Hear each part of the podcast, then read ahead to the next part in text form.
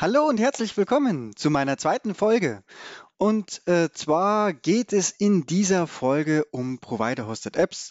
Mein Name ist Dennis Hobmeier und ich beschäftige mich intensiv mit SharePoint, Office dreihundertfünfundsechzig und Azure. Heute habe ich ähm, eben Provider-Hosted-Apps im Gepäck. Da habe ich in der letzten Folge oder in der ersten Folge eben die Infrastruktur erklärt. Heute ganz gezielt, wie man ähm, eine eigene App darin bereitstellt. Also stellen Sie sich vor, Sie haben einen Entwickler, der hat eine App geschrieben, so, und dann gibt er das einem Administrator und der muss es bereitstellen. Da haben Sie typischerweise mit ein paar Dingen zu tun und das gehe ich kurz durch, und wer bis zum Ende durchhält, kriegt natürlich ein kleines Goodie. Äh, dann habe ich ganz am Ende, ja, noch, noch, eigentlich habe ich zwei Goodies. Für ja, Thema Konferenzen habe ich noch einen kleinen Rabattcode. Gut, dann legen wir los. So, also in SharePoint, vorwiegend eben On-Premise-Infrastruktur, äh, gehen wir davon aus, Sie haben eine Provider-Hosted-App. Das bedeutet, dass Sie selber etwas bereitstellen müssen, etwas hosten müssen. Ähm, oder Sie möchten eben ein Third-Party-Tool einsetzen, was eben auf dieser Basis ähm, basiert. Typischerweise haben Sie dann für diese App-Infrastruktur bereits ähm, die Voraussetzungen geschaffen und vielleicht sogar einen eigenen Server ab, dafür abgestellt, auf dem eben kein SharePoint ist. So, aber was ist denn auf diesem Server? Äh, eine, es ist Minimum ein I I S mit einer I I S-Webseite. Dann, was eben äh, noch dazu kommt, ist ein automatischen I I S Application Pool mit einem Service-Account, der einfach ganz normale Rechte hat. Also braucht keine SharePoint-Berechtigungen, die bekommt ihr dann später über einen Trust. Manchmal gibt es das, dass Applikationen ähm, aufgeteilt sind. Das heißt, es sind dann vielleicht noch verschiedene Subwebs ähm, oder über mehrere I I S-Websites, aber geschickt ist natürlich Subwebs. Die meisten brauchen noch irgendwie eine Datenbank, also typischerweise eine S Q L-Datenbank. Hier muss natürlich die äh, Verbindung bereits bestehen, dann ist es eben Sache von ähm, ja, der App, wie man zu der Datenbank kommt, komme ich gleich zu. Ähm, wir haben eine Verzeichnisstruktur, irgendwo werden die Binaries abgelegt und dann kommt natürlich das Spannende, die Installation. Möchte ich das Ganze alles von Hand machen? Habe ich einen Installer oder ich habe dann, ähm, gerade wenn es vom Entwickler kommt, dann gibt es in Visual Studio, gibt es ähm, ja, so ein Deploy Package. Und da gibt es ein Kommandozeilentool, das nennt sich M S Deploy.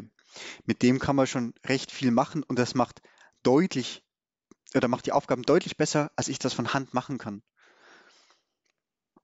Dann gibt es noch einen Trust, der, da liegt der Teufel im Detail, denn wenn ich die App einrichte, benötigt diese Berechtigungen auf SharePoint. Das läuft mit einem eigenständigen Service-Account, während eben SharePoint auf der anderen Seite äh, mit einem anderen Account läuft. Und das ist sehr wohl getrennt, das ist auch gut so.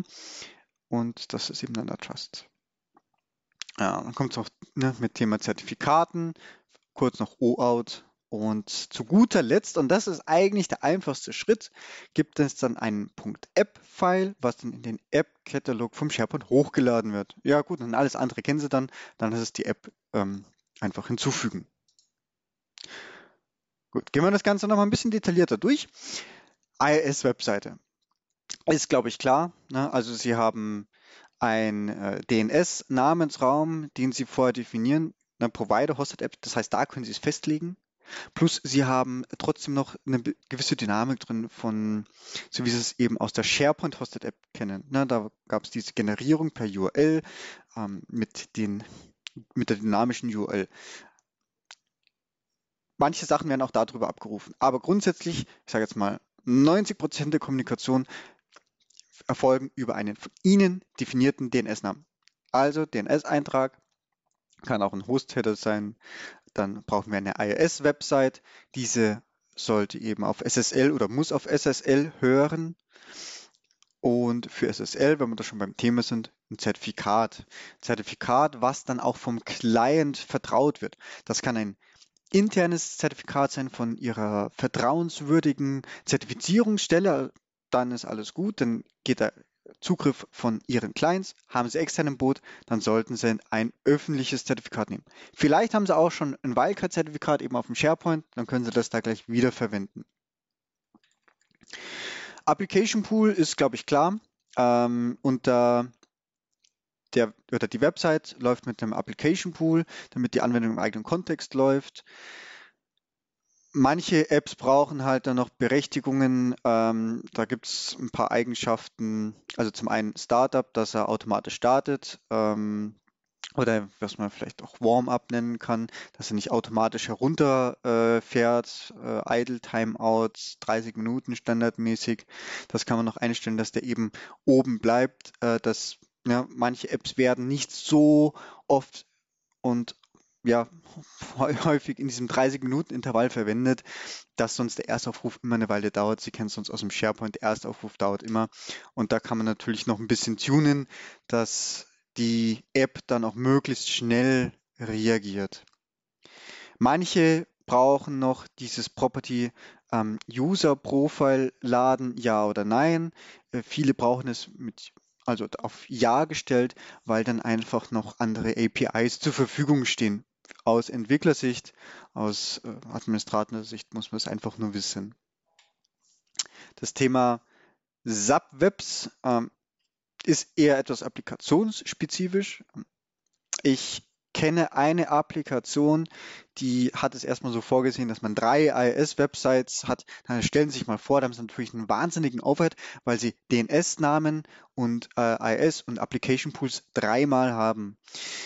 Ähm, in dem Regelfall geht dann sowas auch, dass man eine Root-I I S-Site macht und dann einfach Subwebs darunter hängt. Muss die App natürlich unterstützen, weil sich die U R Ls ein bisschen ändern, aber ähm, geht grundsätzlich und ist dann in dem Fall der schickere Weg. Gegebenenfalls mit dem Hersteller abklären. Thema Datenbank, S Q L-Datenbank, also bei einem, ähm, es gibt in der Regel zwei Wege, wie Softwarehersteller die Datenbanken anlegen. Ja, oder sagen wir mal, es gibt vielleicht drei Wege. Der manuellste Weg ist, sie, der Hersteller gibt Ihnen ein S Q L-Skript, äh, .sql-File, wo Sie selber die Datenbank vorher erzeugen müssen.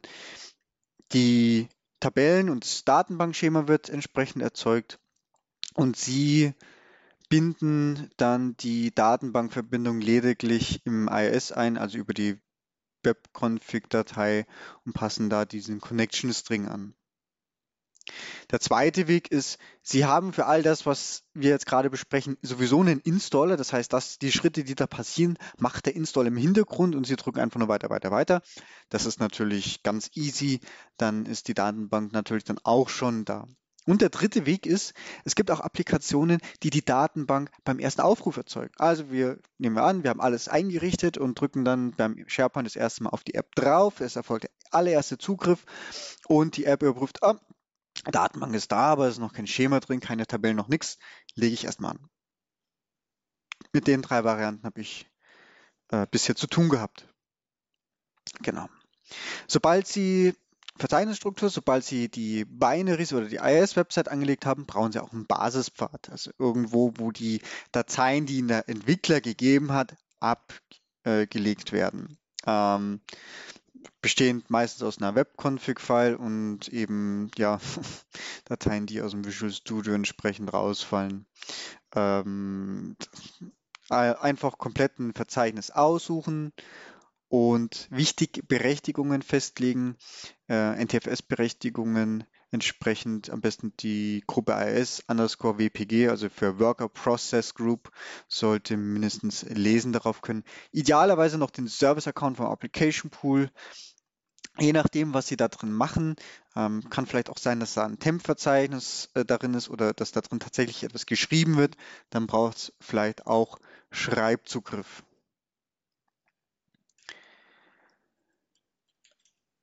Gut, die als Ergänzung noch dafür, wenn Sie, ja, also je nachdem, wie die, wie die Installationsquelle Ihnen zur Verfügung gestellt wird.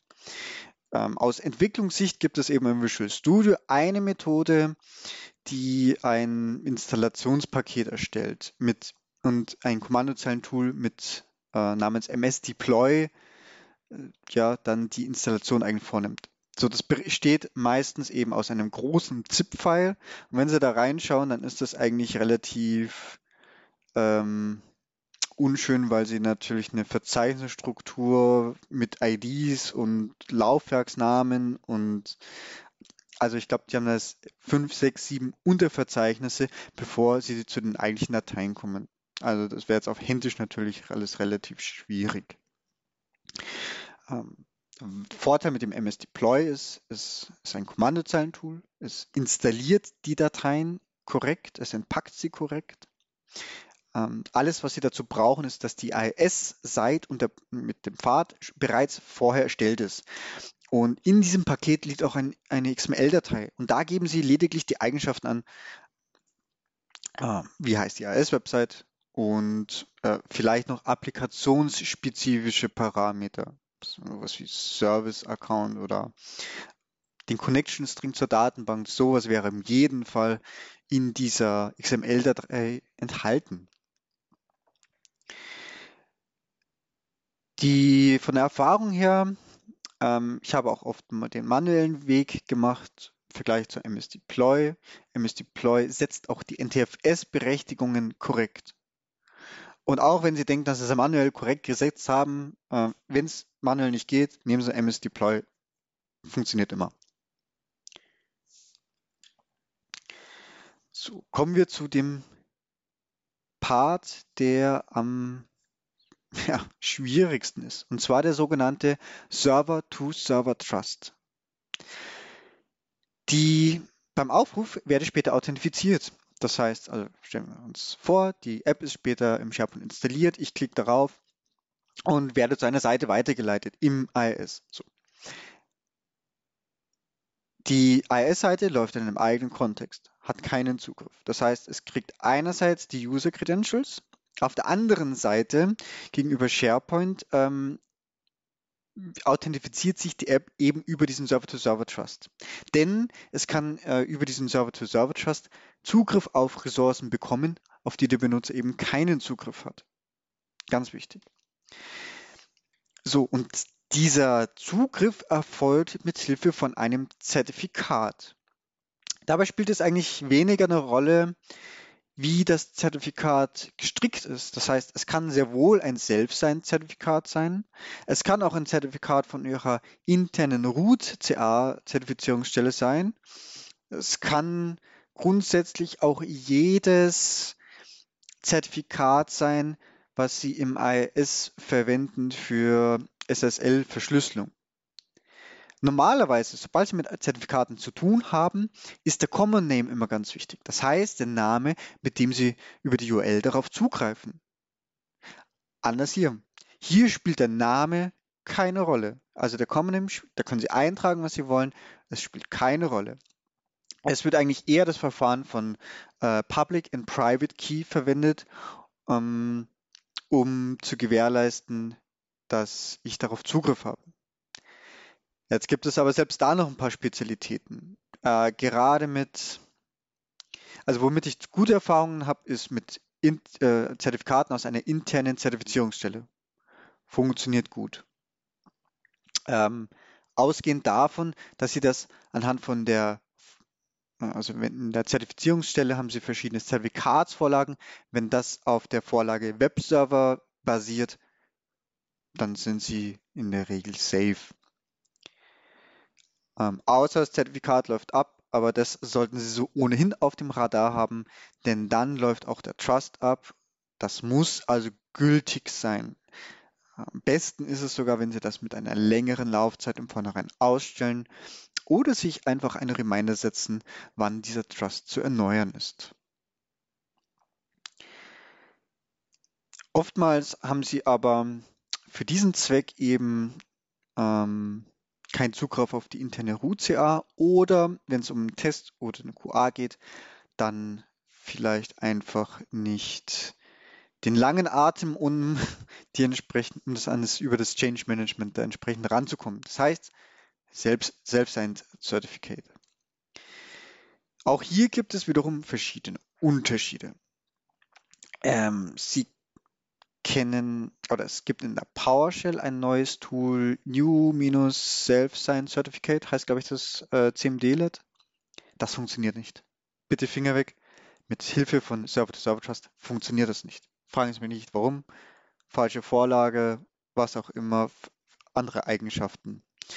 Was funktioniert ist, wenn Sie im I I S, im I I S-Manager, auf den Server gehen, äh, Server-Certificates, und da gibt es auch einen Punkt auf der rechten Seite, der da heißt, äh, selbst sein Certificate ausstellen. Das können Sie verwenden. Common Name kann wiederum beliebig sein. Und das funktioniert. Es gibt noch eine dritte Variante. Die gebe ich Ihnen als Goodie mit. Ich habe zu all dem im Prinzip einen PowerShell-Installer äh, gemacht. Komme ich gleich nochmal drauf zu. Wichtig ist, wenn Sie, sobald Sie ein Self-Signed-Zertifikat verwenden, Äh, muss das zum einen dann später in SharePoint registriert werden. Also es gibt da zwei, drei, vier C M D L E Ds, die da immer wieder wichtig sind. Und zwar sind es die äh, Ad-S P Trusted oder S P Security Trusted Token Issuer und ähm, Ad-S P Trusted Root Authority. Das gleiche gibt es mit Get und mit Remove. Das heißt, man kann so einen Trust auch jederzeit einsehen, als auch wieder entfernen. Das kann beim Troubleshooting durchaus nötig sein. Sobald ich eben dieses Self-Sign-Zertifikat verwende, muss ich ähm, auch OAuth über H T T P aktivieren. Also OAuth ist die Technik für die Authentifizierung, die, die SharePoint verwendet. Und ähm, ja, da gibt es eine Eigenschaft, wie ich das eben auf H T T P, auf H T T P zulasse. Das muss ich dann auf alle Fälle aktivieren. Ja, und zu guter Letzt habe ich in der Regel oder habe ich immer das App-File, also eine .app-Datei. Das ist übrigens eigentlich nur ein gepacktes ZIP. Also Sie können das, äh, die .app in .zip umbenennen, können es extrahieren und darin hineinschauen. Darin gibt es auf alle Fälle immer einen .manifest X M L.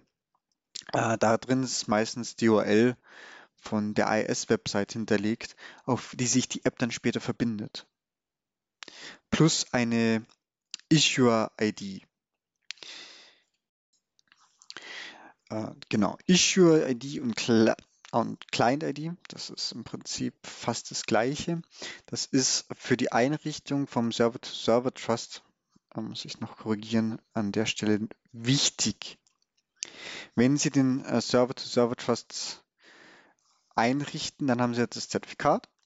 Dann brauchen wir eine G U I D. Und wir müssen die App einmalig irgendwo im SharePoint zumindest über ähm, Zeit heißt AppRegNew einmal registrieren. Es gibt noch einen PowerShell-Befehl dazu. Äh, das würde ich dann einfach entsprechend in den Shownotes verlinken. Was das Ganze macht, ist, in SharePoint sage ich, hier ist meine App mit dem entsprechenden Titel, generiere mir eine G U I D, hier ist die U R L, auf die du dann später auch weiterleiten wirst. Und diese gleiche I D plus das Zertifikat verwende ich dann wiederum für den Server-to-Server-Trust. Also SharePoint verwendet die I D, um ähm, die App zu identifizieren und um den entsprechenden Trust herauszusuchen. Äh, wichtig übrigens noch, das fällt mir gerade noch ein, was das Zertifikat angeht, ähm, wenn Sie den, die I I S-Website einrichten und den Application-Pool, der Account sollte entweder lokaler Admin sein oder Sie stellen mindestens sicher, dass er auch auf das Zertifikat, also das, das Self-Sign-Zertifikat oder das Server-to-Server-Zertifikat ähm, ist ja dann im Local-Machine-Kontext installiert, und damit der Account darauf überhaupt zugreifen kann und zum Beispiel einen Private Key auslesen kann, benötigter Berechtigung. Das können Sie in der M M C aber delegieren, dass dieser Account die Berechtigungen hat. Genau. Last but not least haben Sie die App-Datei plus diese Issuer-I D, Client-I D, äh, mit der Sie die Registrierung vornehmen. Ah, da gibt es auch noch eben ein PowerShell-Skript, das hänge ich eben auch noch entsprechend an. Und ähm, das alles zusammengefasst sind jetzt da doch einige Schritte. Und damit man da leichter durchsteigt, habe ich das einfach mal alles in einem PowerShell-Installer ähm, gegossen. Und der macht im Prinzip genau diese Schritte, die Sie immer haben. Das Ganze ist recht generisch. Das heißt, wenn Sie jetzt Hersteller sind von einer Provider-Hosted-App, dann ist das natürlich für Sie interessant. Wenn Sie I T-Administrator sind und vielleicht einfach Input von einem Entwickler bekommen, dann ist es für Sie interessant. Oder wenn Sie einfach gerade ein bisschen damit rumkämpfen, mit diesem Server-to-Server-Trust, dann schauen Sie da auch rein. Da sind, ähm, der macht auch die ganze, das Ganze mit Zertifikaten. Das äh, PowerShell-Skript, das verlinke ich in den Shownotes. Das ist entsprechend dokumentiert, das ist auf GitHub. Und es erstellt eine I I S-Website, Application Pool, I I S-Subsites kann's, S Q L-Datenbank, N T F S-Verzeichnisse. Es installiert mit Hilfe von M S Deploy. Es erstellt den Server-to-Server-Trust korrekt mit einem Self-Signed-Zertifikat, ähm, aber mit einem funktionierenden eben. Es aktiviert O Auth über H T T P, konfigurierbar. Es modifiziert das App-File und lädt das App-File auch in den App-Katalog hoch. Issuer-I D, Client-I D, alles inklusive wird also im Zuge des Trusts gemacht. Ähm, lediglich, ich glaube, was sie gerade nicht macht, ist die Berechtigung aufs Zertifikat vergeben. Also ich gehe davon aus, dass der Account lokaler Admin ist. Okay, also der Link ist in den Shownotes. Zu der, auch zu dem Blog-Eintrag, der das nochmal erklärt. Dann kommen wir zum Abschluss zu meinen Goodies. Also erstes Goodie war, es gibt einen Installer für das Ganze, weil ich damit eben auch wirklich schon auch Tage verbracht habe, allein mit diesem ganzen Troubleshooting von den Apps und äh, kann da eben ein Lied von singen. Zweites Goodie, Thema Konferenzen. Es, ähm, da habe ich gerade drei anstehen. Heute ist der neunte dritte, Freitag, Vormittag, noch vor neun Uhr. Und im Mai ist die European Collaboration Summit in Mainz. Dafür habe ich einen Rabattcode. Und zwar, jetzt mal ganz kurz schauen, die ist Ende Mai.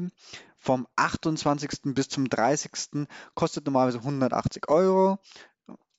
Ich glaube, die eigentlichen Vorträge sind die letzten zwei Tage. Die ersten Tage sind Workshops, die werden aber nochmal separat zu bezahlen. Der zehn Prozent Rabattcode ist E C S Solutions to share, ebenfalls in den Shownotes. Was gibt es noch? Diese Woche noch ähm, Call for Paper für die European SharePoint-Konferenz. Also wer Lust hat, die dieses Jahr findet die im, äh, ich glaube wieder Ende November statt, in Kopenhagen in Dänemark. Ich habe mich da gestern noch ein paar Themen eingereicht und ja, vielleicht sieht man sich dort. Würde mich freuen. Was ich noch auf dem Schirm habe, ist die SharePoint-Konferenz in Wien, veranstaltet von der P P E D V äh, im Juni. Genau, ansonsten außerhalb nach User Groups und Meetups. Meetups ist äh, genau das passende Stichwort. Muss ich kurz spicken. Da ist noch eine in Graz in naher Zukunft. Einen Augenblick. Genau, gefunden am einundzwanzigsten März um achtzehn Uhr und zwar Thema Office dreihundertfünfundsechzig Graz International Edition with the one and only Tracy van Schiff. Äh, geht auch remote und einfach über meetup Punkt com werde ich auch noch in den Shownotes verlinken. Das ist so das, was ich gerade so an Ereignissen auch auf dem Schirm habe und ich werde das demnächst immer so machen. Ja, das war's. Zum Abschluss wünsche ich allen einen wunderschönen und tollen Start ins Wochenende. Freue mich. Bis aufs nächste Mal. Danke. Tschüss. Wenn euch dieser Podcast gefallen hat oder ihr Anregungen dazu habt, Themenwünsche, dann könnt ihr gerne Feedback hinterlassen, entweder per E-Mail podcast at hobmeier punkt net oder über die Kommentarfunktion. Hinterlasst natürlich gerne auch eine fünf Sterne Bewertung. Das würde mich sehr freuen und motiviert mich ungemein, damit weiterzumachen. Tschüss.